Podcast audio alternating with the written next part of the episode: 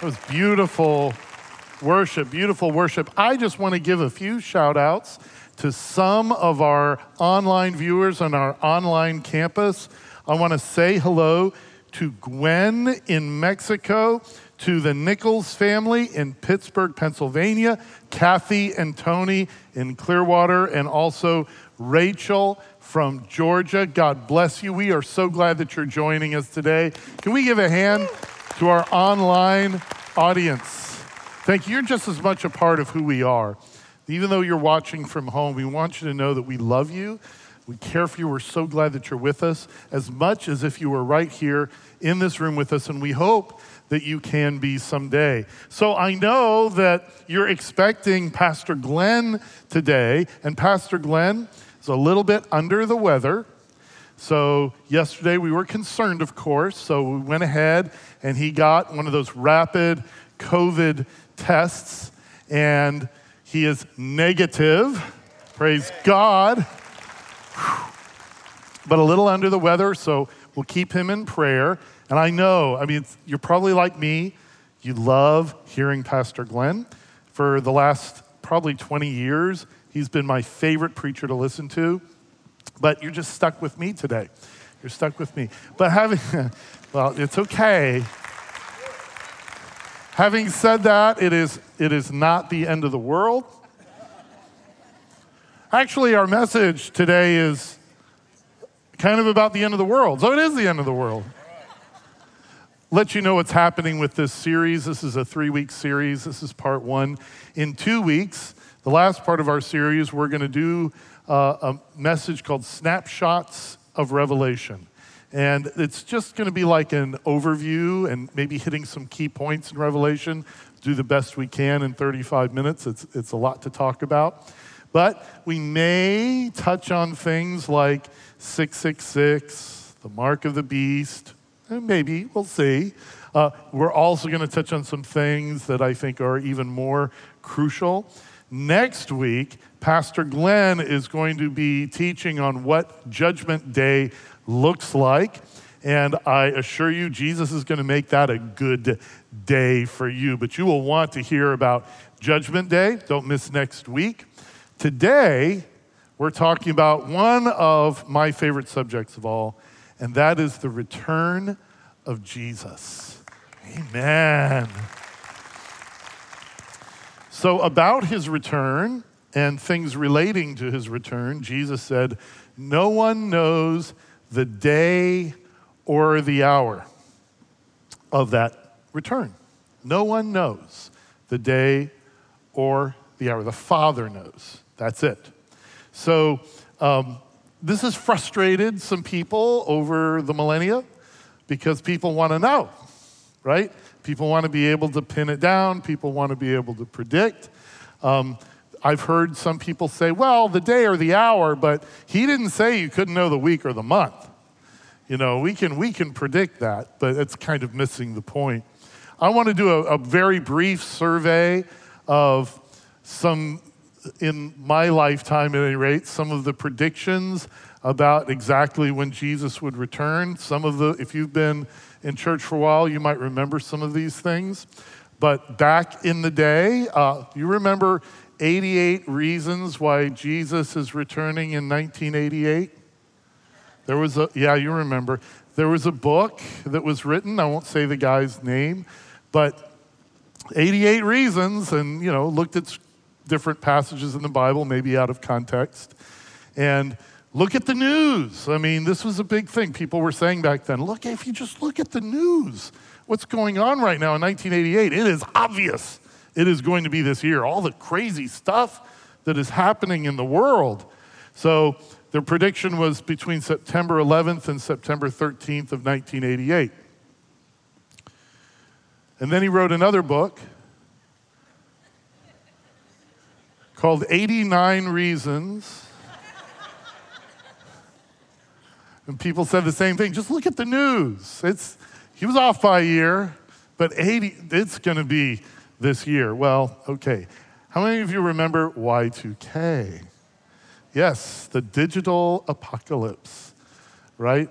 Because of how the computers would turn over. It's, everything's going to end. The grid's going to go down. It's going to be like Mad Max. Those of you that know what that is, sorry if you don't. But it's see, there's just going to be an apocalyptic world. You'd better hunker down and save some food. There was, there was a couple of guys that came to my brother uh, right before Y2K, and one of them said to him, You love that wife of yours? And he's like, Yes. He said, Well, if you love that wife of yours, you know, we've got a bunker out in the Ozarks, and we're loaded up with food and ammunition. You'd take that wife of yours and you would secure her person. And my brother was like, Thank you. I'm, I'm not bringing my wife to your bunker for Y2K. Well, Y2K came and went. Uh, Jesus did not return. How about the, the 2012, the Mayan calendar thing? Okay, which I know there's people like, you got it wrong. And any rate, December 21st or 2nd was supposed to be the day, and people look, said, look at the news. I mean, just look at the news the tornadoes, the, the mass murders. There, there's an election. Look at the news. It's going to be this year, obviously. And then some of you might remember 2015, the blood moon. Remember that? The whole the moon things, all these different moons. 2015 was going to be September, October. And look at the news in 2015, the terrorist attacks, the rise of Islamic you know, state out there, the caliphate and, and racial injustice. There were some terrible things going on that year. Just look at the news. It's going to be 2015. Jesus will return. And then my, my personal favorite was uh, the prediction that October 19th at 8 a.m., Jesus would return. And, and this was predicted by Michael Stifel, who was a, math, a very brilliant mathematician, figured out a new way to solve quadratic equations. And he's like, look at the news. Of course, the year was 1533 when he predicted this. Um, Jesus did not come back in 1533, I just, just so you know. But he's the same thing. He's like, look at the news. I mean, Austria and the Ottoman Empire, they, they've got a peace treaty. That's crazy. Pope Clement VII just excommunicated King Henry VIII. This is the year. Look at the news. So, all this being said, I think if you want to understand Jesus' actual return, what is the one place you should probably not focus? The news. I agree, right. I think, just for what it's worth, the best way to understand the return of Jesus is to understand the Bible. Okay? Not just the parts of the Bible that relate to his return, ultimately, this is kind of on you a little bit, but the whole Bible. Today, we're going to touch on just a few areas, and I think you're going to be greatly encouraged. If you have your Bible with you today, feel free to hold it up, and if not, you can hold up your notes or if you have it on your device. Father, thank you so much for your word. Thank you for your love. Thank you, Father, for just working in the soil of our hearts to receive what you wish to plant there in Jesus' name. Amen. Amen. So, here are some basics about the Bible. The Bible is a collection of 66 books, 66 different books written by at least 40 different authors over a period of over, well over 1,000 years. And yet, all of these divergent books over this long period of time tell an interwoven, unified story about, it's a narrative about God's faithful covenant love to a faithless people, culminating in the person of Jesus Christ. And the story of Jesus has a beginning, a middle, and the end is yet to come. This is what is so awesome. The Bible's story is open ended. The revelation from the Bible, you know, that's, that's ended. We're not getting new Bible, okay? But the story that it presents has an end that is yet to come. So there's over 20% of the Bible that is devoted to prophecy. So many people have been moved by the prophecies of Jesus' first coming that came to pass. There have even been skeptics and agnostics and atheists who, looking at the probability of all those prophecies from hundreds and hundreds of years before coming true in the way they did in the person of Jesus, that being a chance, just the probability of that being happening by accident, is an astronomical, you know, probability. It's almost certainly not the case. So people have come to consider Christ for the first time because of those prophecies. But it's been estimated that five times as many prophecies are in the scripture relating to Jesus' second coming as to his first. Five times as many. So the Bible really cares deeply about this, and so does God. I want to introduce you to a group of Christians, to a church. In the early church of the first century AD, this is maybe 20 or 30 years after Jesus, a church in Thessalonica, the Thessalonians. The Thessalonians, it wasn't a big church, there was probably a few dozen people at first, but they mattered deeply to Paul. You know, in this in these early Christians, one of the things that they had that we really need to recapture they had an urgency about the return of Jesus. They didn't know when Jesus was going to return. It could be 5,000 years, it could be on Thursday. And they lived like it could be at any time. And of course, in our personal lives, it could be at any time, right? And it could be at any time that he returns. Because they lived this way, they had a concern. What about our brothers and sisters in Christ who died? Are they going to experience his return? What if I die? Am I going to experience his return? They were worried about this. So Paul wrote a letter addressing this, among other issues, trying to put their hearts at ease. Now, the way that these scriptures were read at that time is they didn't have the New Testament yet in a book where they could read, right? Um, they didn't have screens, devices. So, what would happen is someone would read the letter Paul wrote to the whole church. So, this section, we are going to look at it on the screen later, but this section, I want you to encounter these words the way the Thessalonians would have encountered it. Just listen as, as if you're hearing it for the first time. Remember, you've got a concern. What happens to me or my loved ones who are dead if Jesus returns? Listen to what Paul writes. Brothers and sisters, we do not want you to be ignorant about those who fall asleep or to grieve like the rest of men who have no hope. We believe that Jesus died and rose again, and so we believe that God will bring with Jesus those who have fallen asleep in him. According to the Lord's own word, we tell you that we who are still alive, who are left till the coming of the Lord, will certainly not precede those who have fallen asleep.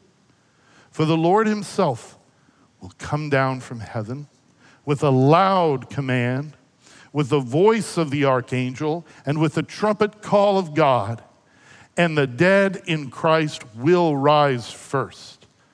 After that, we who are still alive and are left will be caught up together with them in the clouds to meet the Lord in the air.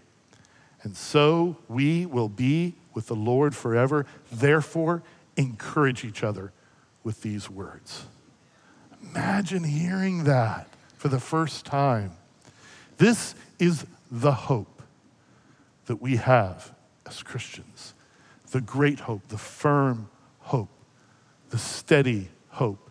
And here I want to focus on three reasons to be encouraged. The first one is the return. Christ is coming again. He's coming again. Listen to what Jesus himself said in John chapter 14.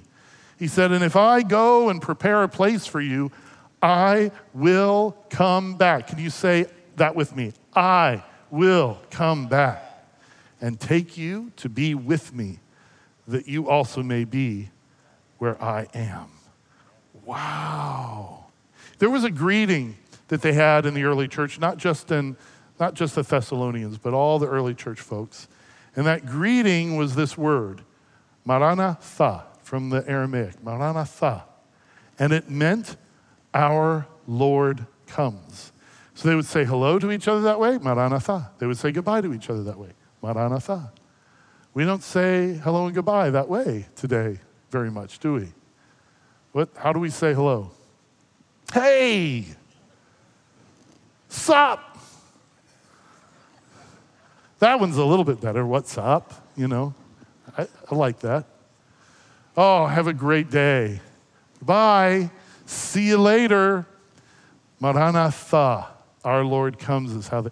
There, there's one we did in Bible college, which was kind of cool. Uh, actually, even before that, when I was in high school with a group of Christians, we used to say, See you here, there, or in the air. I know it's really nerdy, isn't it? But here, there, in the air. Yeah, that, that's what we did.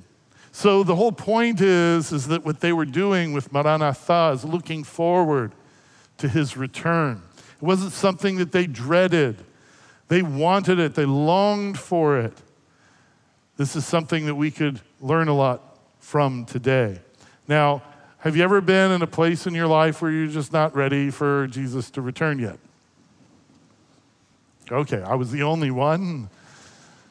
So I remember, again, in Bible college, and I just started it, and there was this missions conference in the church that was attached to the Bible college. And I, you know, I was thinking maybe the mission field, maybe pastoring. I didn't know what to, I was going to do, but I went and I sat in a pew next to these two much, much older, mar- a much older married couple that were there. They were in their 20s.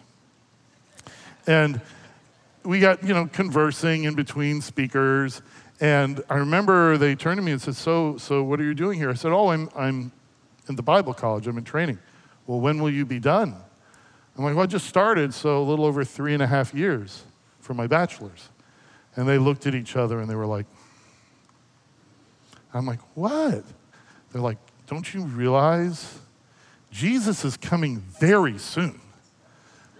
Very, very soon three and a half, almost four years? That's crazy. You want to be sitting at your desk doing homework when Jesus comes back? We went through a training program for two weeks. You should really consider that.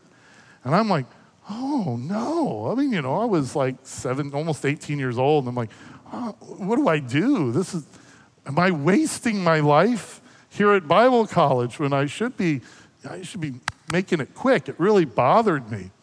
Well, so for the next almost four years, I was like, please don't come back yet, Lord. Please don't. Please don't. I feel like I'm failing you. But the point is not to get out of college or to stop studying, but to serve Him while you are preparing. If you're serving Him while you're preparing and while you're doing these other things, that's, you know, it's all good. God wants you to build His kingdom. But anyway, they, they freaked me out a little bit. If you look at 1 Thessalonians 4, verse 14, we believe that Jesus died and rose again. And so we believe that God will bring with Jesus those who have fallen asleep in him. So, what does it mean, those who fall asleep in him? This is not talking about being bored and falling asleep in church. It's not. It's talking about Christians who died. In fact, the same word and phrasing is used here as when Jesus was talking about the death of Lazarus in John chapter 11. So it's talking about death. But listen to the hope that Paul gives in verse 16. For the Lord himself will come down from heaven with a loud command, with the voice of the archangel, with a trumpet call of God, and the dead in Christ will rise first. So God speaks, Michael the archangel cries out, a trumpet sounds. You know, it's like all these noises. The greatest victory demands the greatest shout, and it will be the greatest victory. So when it talks about the dead in Christ here, this is not referring to the general resurrection of all humans, uh, which is going to come later. Apparently, there are two resurrections. We see this referred to in Revelation chapter 20, verse 6, where John writes, Blessed and holy are those who have part in the first resurrection. The second death has no power over them. So there's a first resurrection. We are with Jesus, and there will apparently be a second resurrection. But I want to look at this term second death for a moment here. What is that talking about? There are basically two ways to go through this cycle of existence. The first one is when we receive the forgiveness of Jesus Christ. We are born physically, right? We're all born physically. And then when we receive his forgiveness, we're born again. And then we die physically. After that, eternal life. So, born twice, die once. Or there's another cycle, which is to be born physically, to die physically, and then, having not received his forgiveness, to die eternally. And this is called the second death, eternal separation from God. So these are the choices born once, die twice. Born twice, die just once. Few years ago, people would, right before they did something really stupid, you know, they would shout out, YOLO. Remember that? You only live once. So it's like, you know, bungee jumping off the Matterhorn or, you know, alligator wrestling, and it's like, YOLO! And I just want to encourage you that's fake news. You don't only live once, but if you know Christ, you only die once. You only die once. So, the second point of encouragement in these verses is the rapture. Living Christians are taken away. And I don't want you to get too focused on this terminology of rapture. You can think of it simply as being caught up in the air. That's a very biblical way of looking at it. But this is verse 17. After that, we who are still alive and are left will be caught up together with them, that's the dead who have risen again, in the clouds to meet the Lord in the air. And here's the concept that we're talking about here is to be caught up to be seized, to be caught, um, to take away to safety. Have you ever been in a situation where you just needed someone to snatch you up? And it was someone that was picking you up. Maybe you were a child. So I know I talk about Bible college years a lot. And you might have the impression that in Bible college we were all these saintly, intelligent kids. We were sometimes very stupid. I remember one Fourth of July. I had a classmate who lived in the dorm with us that had a great idea send up homemade rockets blasting into the air. So he took these wooden dowels and just strapped like a model rocket motor to it. And then he thought it'd be a good idea to take an empty CO2 canister, metal one, and stuff it with gunpowder and put it at the end of the rocket motor so that when it burned up, it would ignite, you know, the, can- the gunpowder in the canister and it would explode. Kind of like homemade fireworks, right? So, 4th of July comes, it's daytime, it's not even nighttime. And he's shooting up these things in the air, and it's kind of working as advertised, and nobody's hit by shrapnel yet. And then he says, Wouldn't it be cool if I took two motors to, and taped them together? so that when one finishes, the other one would start and it'll go twice as high and then blow up the canister. So he shot that thing up in the air. And the one motor burned up, and there was a delay between that one burning up and the second one igniting. And during the delay, the rocket pointed down. And then the second motor ignited. And there's a missile coming towards us. And everyone scatters except for me. I'm like, and I'm watching this thing get bigger and bigger. And fortunately, one of the older students saw me standing there ready to be, you know, like grenaded. And he jumped and pushed me out of the way and, you know, saved me, except that actually the thing swerved at the last minute, went harmlessly into a field. So I was like, why'd you push me? But then the point is to be snatched up, to be taken away, to be taken to safety. And this is ultimately what he will do for us, whether that is after we've died in the grave or when we're alive when he comes back. This caught up together with him in the air. Now, there's a lot of different opinions about the rapture and when it takes place. Uh, okay, briefly. There's a seven year period of tribulation that's described in the book of Revelation. There are some people uh, that are very, uh, everybody's very strong in their beliefs on this that has an opinion. There's some people who believe that the rapture will take place before the seven years, and they are called pre tribulation raptures, pre people, okay? And then there are some that say that it'll happen halfway through the tribulation. I had a teacher in Bible college that thought this. And they say, so they're mid tribulation rapture people, pre and mid. And then there's people that say it'll be after the seven year tribulation. Those are post tribulation people. So pre, mid, and post. Some are pan tribulation. Some people believe it is symbolism. So here's my suggestion to you take it for what it's worth. Pray for pre, prepare for post, live like mid, and it will all pan out. take it for what it's worth. But the Bible does say that there will be an element of the sudden and the unexpected. Listen to what Jesus says in Matthew chapter 24. That is how it will be at the coming of the Son of Man. Two men will be in the field, one will be taken and the other left.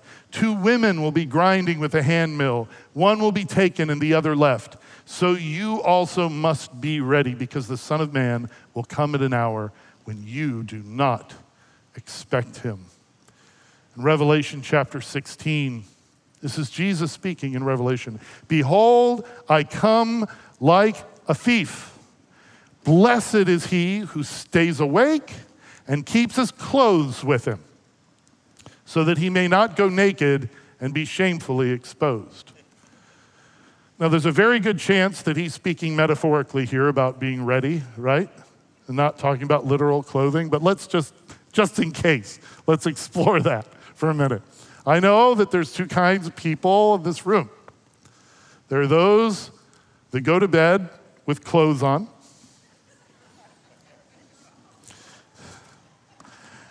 And then there are those that do not. So, if an emergency happens, I don't know if you thought about this. If there's an emergency, just keep some easy to put on clothes very next, very near your bed, right? Because like if there's a fire alarm, because a smoke alarm, it's an emergency. There's flames and smoke. Uh, you know, you need to have those clothes very handy. Otherwise, what will happen? You will be shamefully exposed. Now, I, again, I think the Bible is talking here about our hearts being ready more than anything else, but I don't think it's saying you have to shower with your shorts on. You know, Kind of like, remember camp?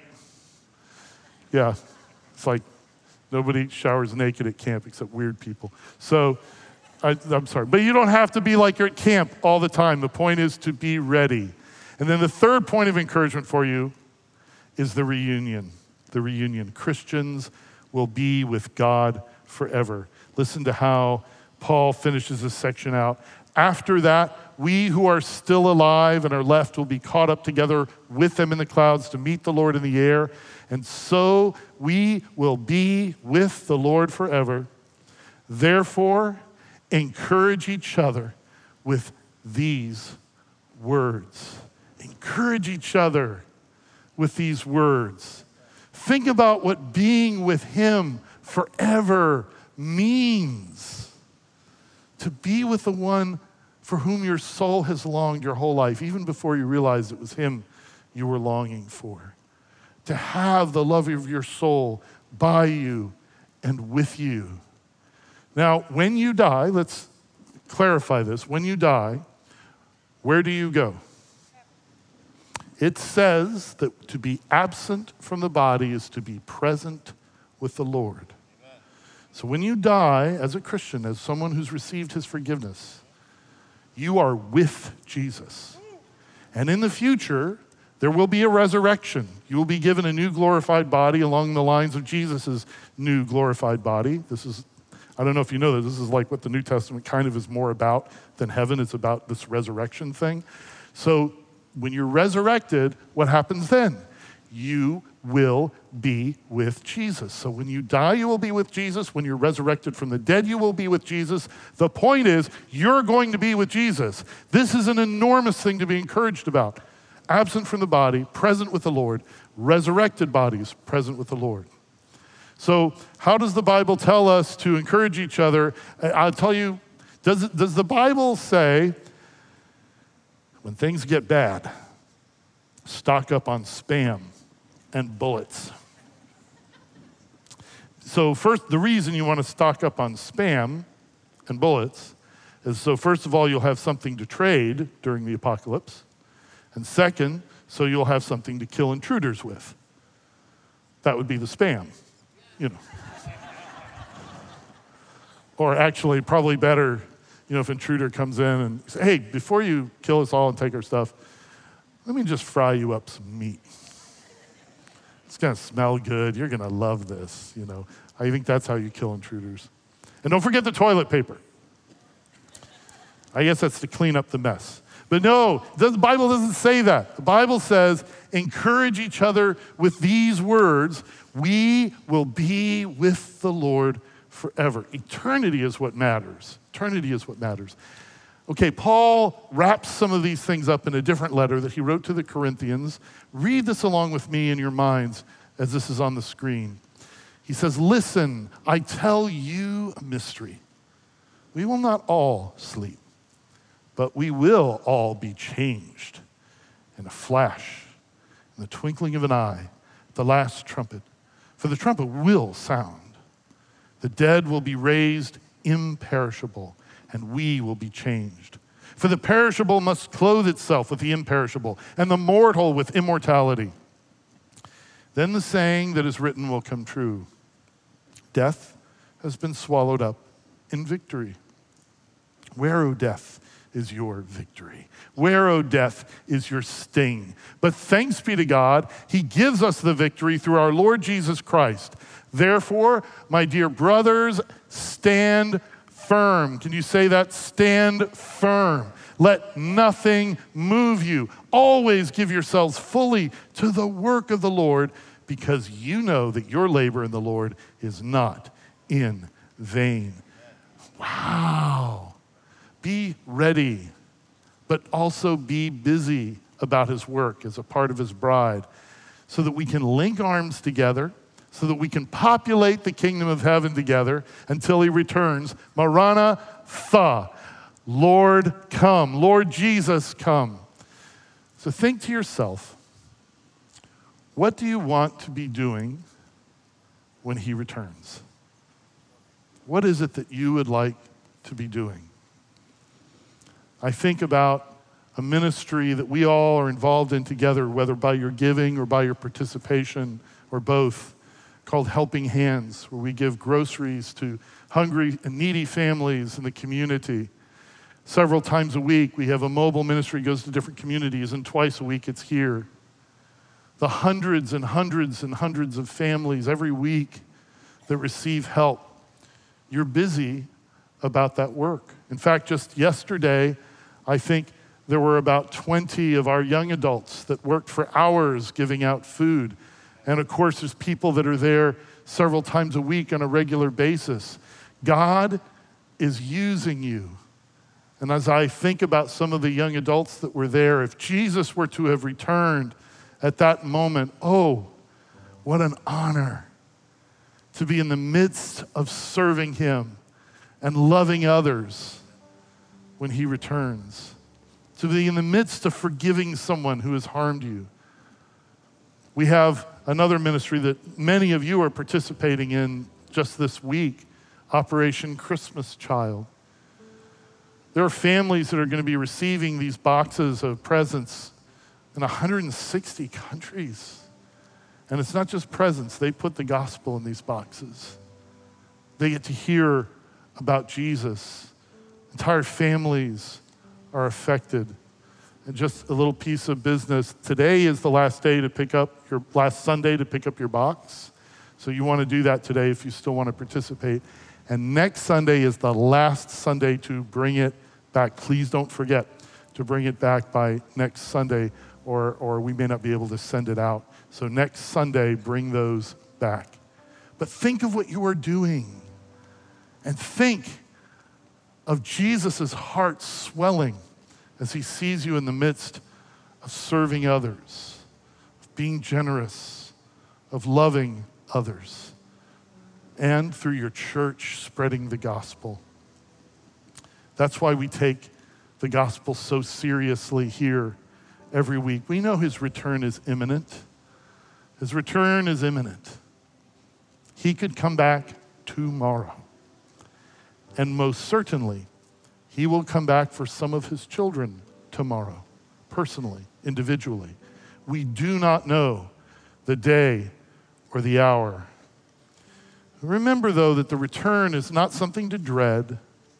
It's not really the end. I know we call this end times and end of the world and all that, but it's not really. Biblically, it's the beginning. This is the beginning.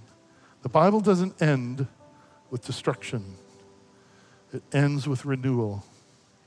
A new heavens and a new earth. More about that in two weeks. Would you bow your heads and close your eyes? Nobody looking around. If you've come to church today and you have not received that free gift of forgiveness that Christ offers you, maybe you've thought, I just need to get my act cleaned up first, get things in order in my life, and then maybe, then maybe I'll start to earn God's favor. I want to encourage you, that is not the gospel of Jesus Christ. That is not the message of the New Testament. The message is come as you are, messed up, just as your life is, without having done anything to clean it up yet. Nothing. I'm giving you forgiveness and new life as a gift. It's a gift of grace. Undeserved favor is what grace is. And once you've received that grace, I'm going to create something new in you. You will be born anew. I will begin to live my life through you. The Lord Jesus is calling you. And that's why you've been feeling this tug on your heart. What better day than a Sunday where we're talking about Jesus' return to honor him by receiving that gift of forgiveness? What better day? So I'm going to say a prayer in a moment. And if you'd like to be included in this prayer, just a second, I'm going to count to three, ask you to raise your hand. And the eyes are closed, the heads are bowed. Nobody's looking around. I'm not going to call you out or ask you to stand up or anything like that. But when I count to three, you slip your hand up. As soon as I see it, you can put it right back down.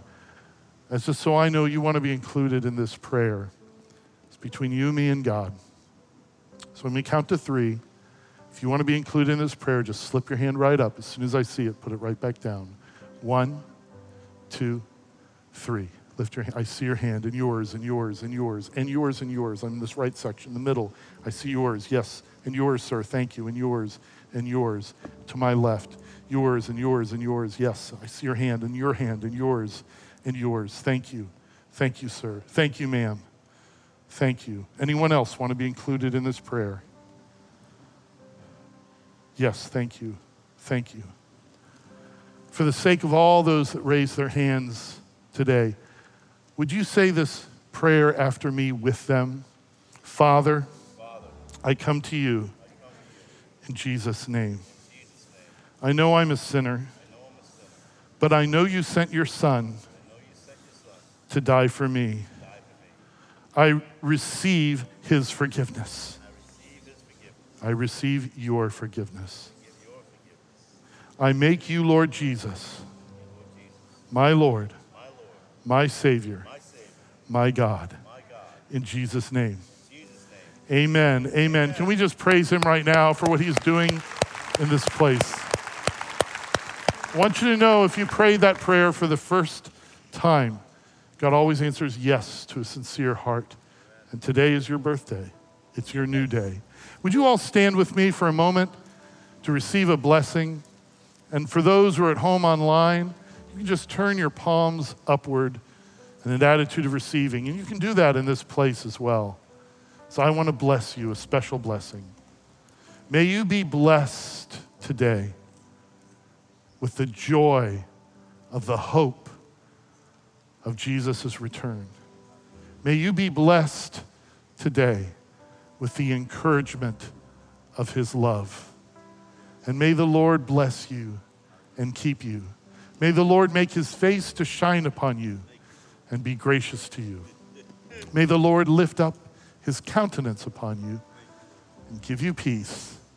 In Jesus' name. Amen. Amen. God's good. So I'll see you here, there, or in the air. God bless.